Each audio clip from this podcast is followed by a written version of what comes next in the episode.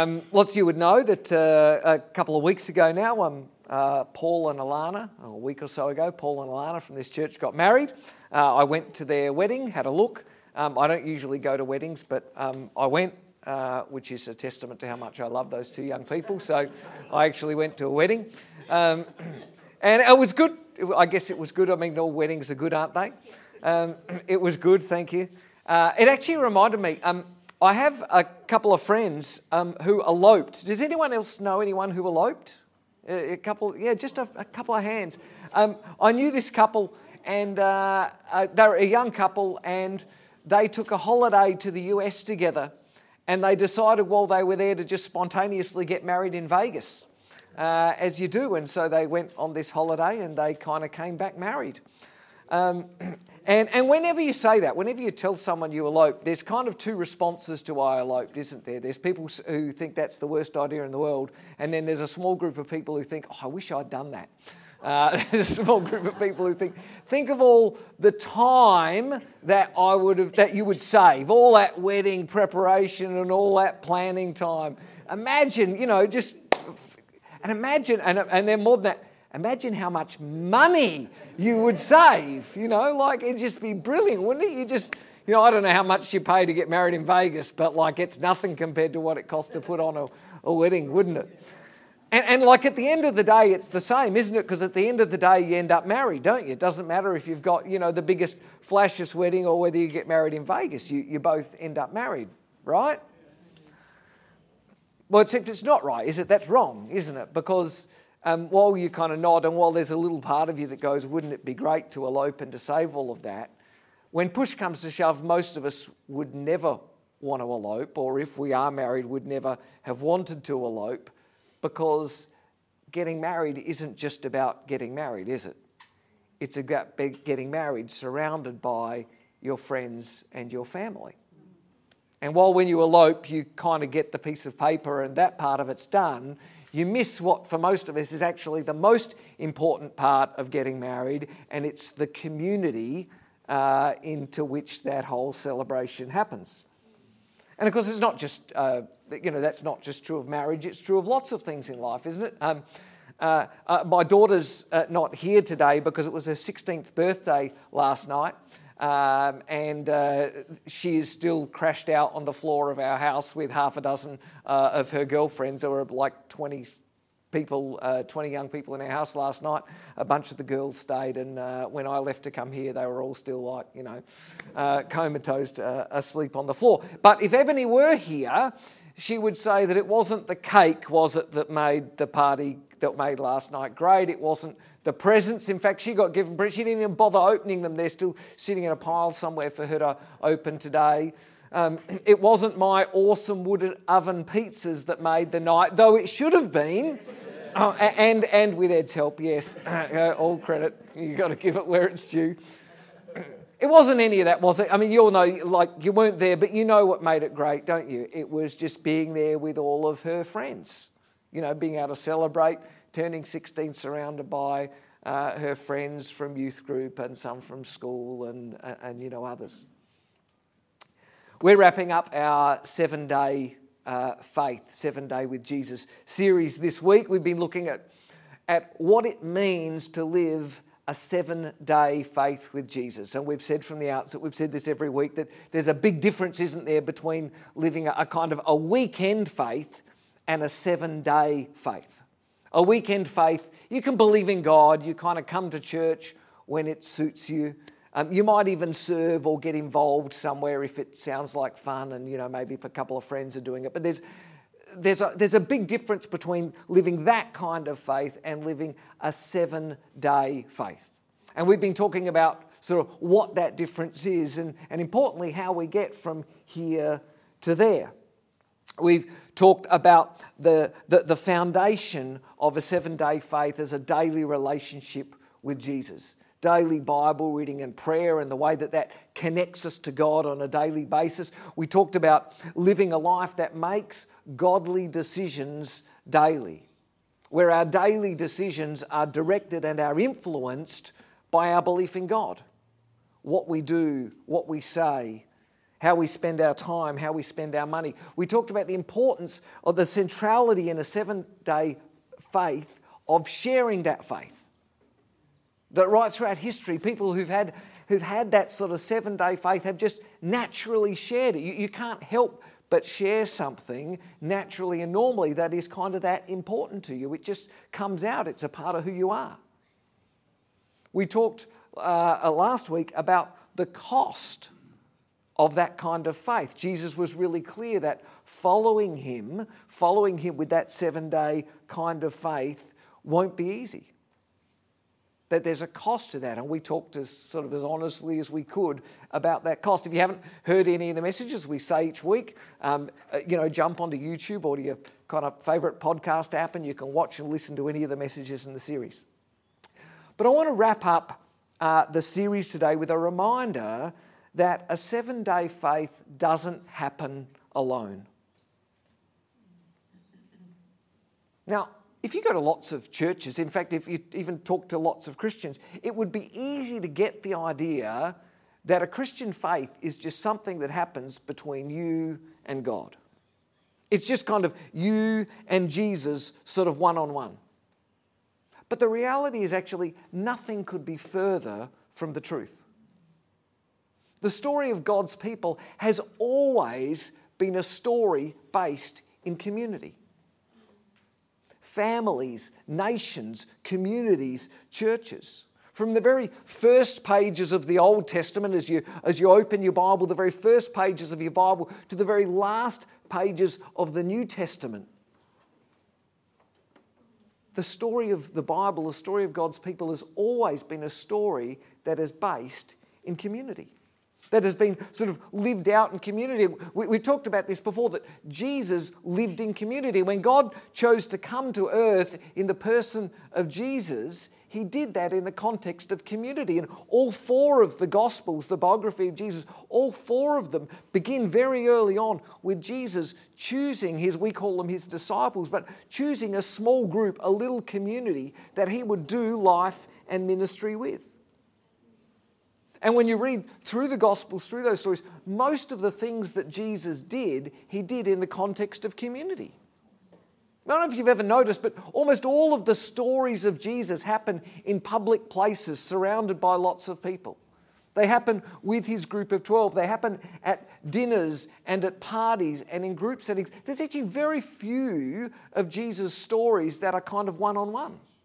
There's very few of the, the, the, stories in the life of Jesus that are sort of private, you know, just, just, just him and one other person over here. And after Jesus' death and resurrection, one of the last things that he does before he leaves earth is to promise his followers that he would remain with them through the person of the Holy Spirit. He promises that the coming of what we call the Holy Spirit on the church. And when the Holy Spirit came and burst the church in Acts chapter 2, if you haven't read that, Acts chapter 2 is just a fantastic chapter of your Bible. Look it up somewhere and read Acts chapter 2. It happened in community. It happened in a, in a sort of large public gathering with lots of people around, with all the, all the believers together. And when Luke, who was there, uh, it wasn't there, but with Luke, who talked to people who were there and, and kind of puts together the story. When he tells the story in Acts chapter 2, he finishes, he finishes the, the kind of the story of the birth of the church with talking about what that church was like. We've read it before, but I, I want to read it again. It's so important in this space. Acts chapter 2, starting at verse 42. They, they meaning the early church, these, these first believers in Jesus they devoted themselves to the apostles' teaching and to fellowship, to the breaking of bread and to prayer. Everyone was filled with awe at the many wonders and signs performed by the apostles. All the believers were together and had everything in common. They sold property and possessions to give to anyone as they had need.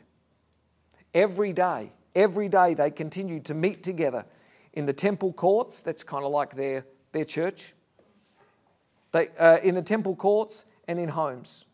They broke bread in their homes and they ate together with glad and sincere hearts, praising God and enjoying the favour of all people. and the Lord added to their number daily those who were being saved. We say this all the time, but I'm going to say it again. The early church wasn't a building. The early church wasn't an event that you came to once a week. The early church was a community of people. A lot of what we know about the early church, we know from the letters that were written to and from those early churches. Paul, who was a, a, leader in, in this early church movement, he wrote a number of them. And I want to read to you a part of a letter that he wrote to the church in Rome. Now, Paul had never actually been to Rome at the point that he writes this letter, but he writes this letter. There's a, there's a church that's been there, and he writes this letter sort of in advance um, to remind them of who Jesus is and to remind them of how we should live because of who Jesus is. I want to read to you from Romans chapter 12. Starting in verse 9, this is what Paul writes to the church. He writes, Love must be sincere. Hate what is evil. Cling to what is good. Be devoted to one another in love. Honour one another above yourselves. Never be lacking in zeal, means like enthusiasm, but keep your spiritual fervour serving the Lord. Be joyful in hope, patient in affliction, faithful in prayer Share with the Lord's people who are in need. Practice hospitality. Bless those who persecute you. Bless and do not curse. Rejoice with those who rejoice. Mourn with those who mourn. Live in harmony with one another. Do not be proud, but be willing to associate with people of low position. Don't be conceited. Do not repay anyone evil for evil. Be careful to do what is right in the eyes of everyone. If it's possible, as far as it depends on you, live at peace with everyone. Do not take revenge, my dear friends, but leave room for God's wrath. For it is written, and he quotes something from the Old Testament, it's mine to avenge, I will repay, says the Lord. On the contrary, if your enemy is hungry, feed him. If he's thirsty, give him something to drink. In doing this, you'll heap burning coals on his head. Verse 21 Do not be overcome by evil, but overcome evil with good.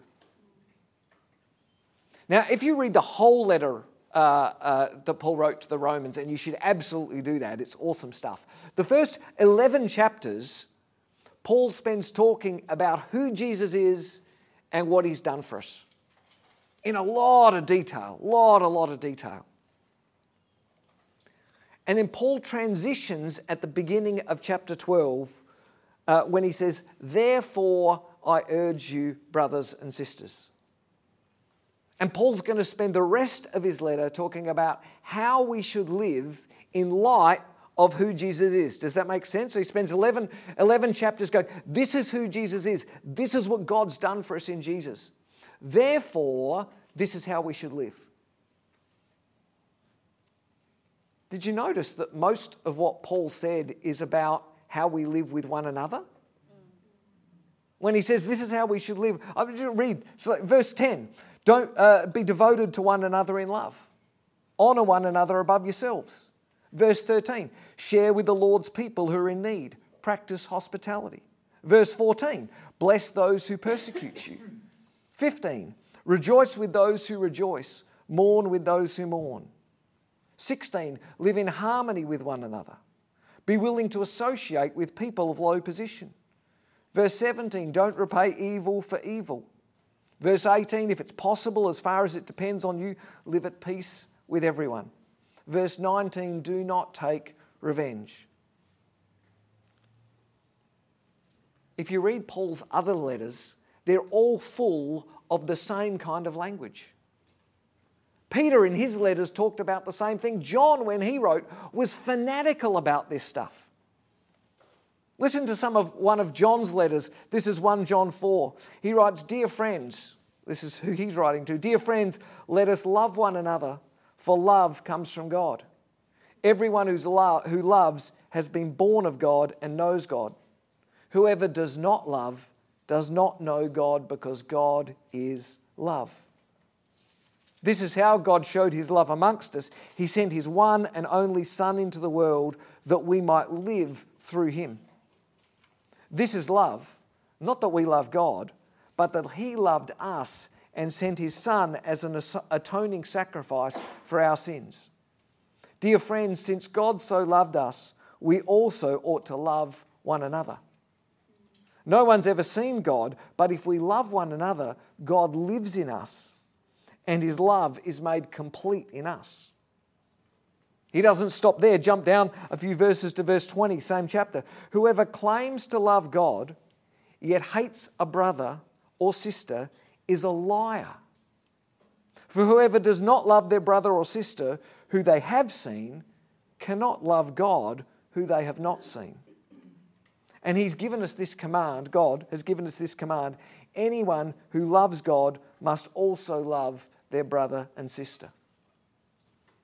He goes as far as saying it's, uh, you actually can't love God if you're not also deeply connected, loving for those around you. There were no individual followers of Jesus in the early church. This isn't in the Bible, this is just me, but I am pretty sure that if you traveled back in time and you met one of those early Christians, if you'd, if you'd gone up to them and said, Look, I'm a Christian, I follow God, but I'm not really kind of part of a church, they would have looked at you kind of sideways and scratched their head. They wouldn't have understood what you were talking about.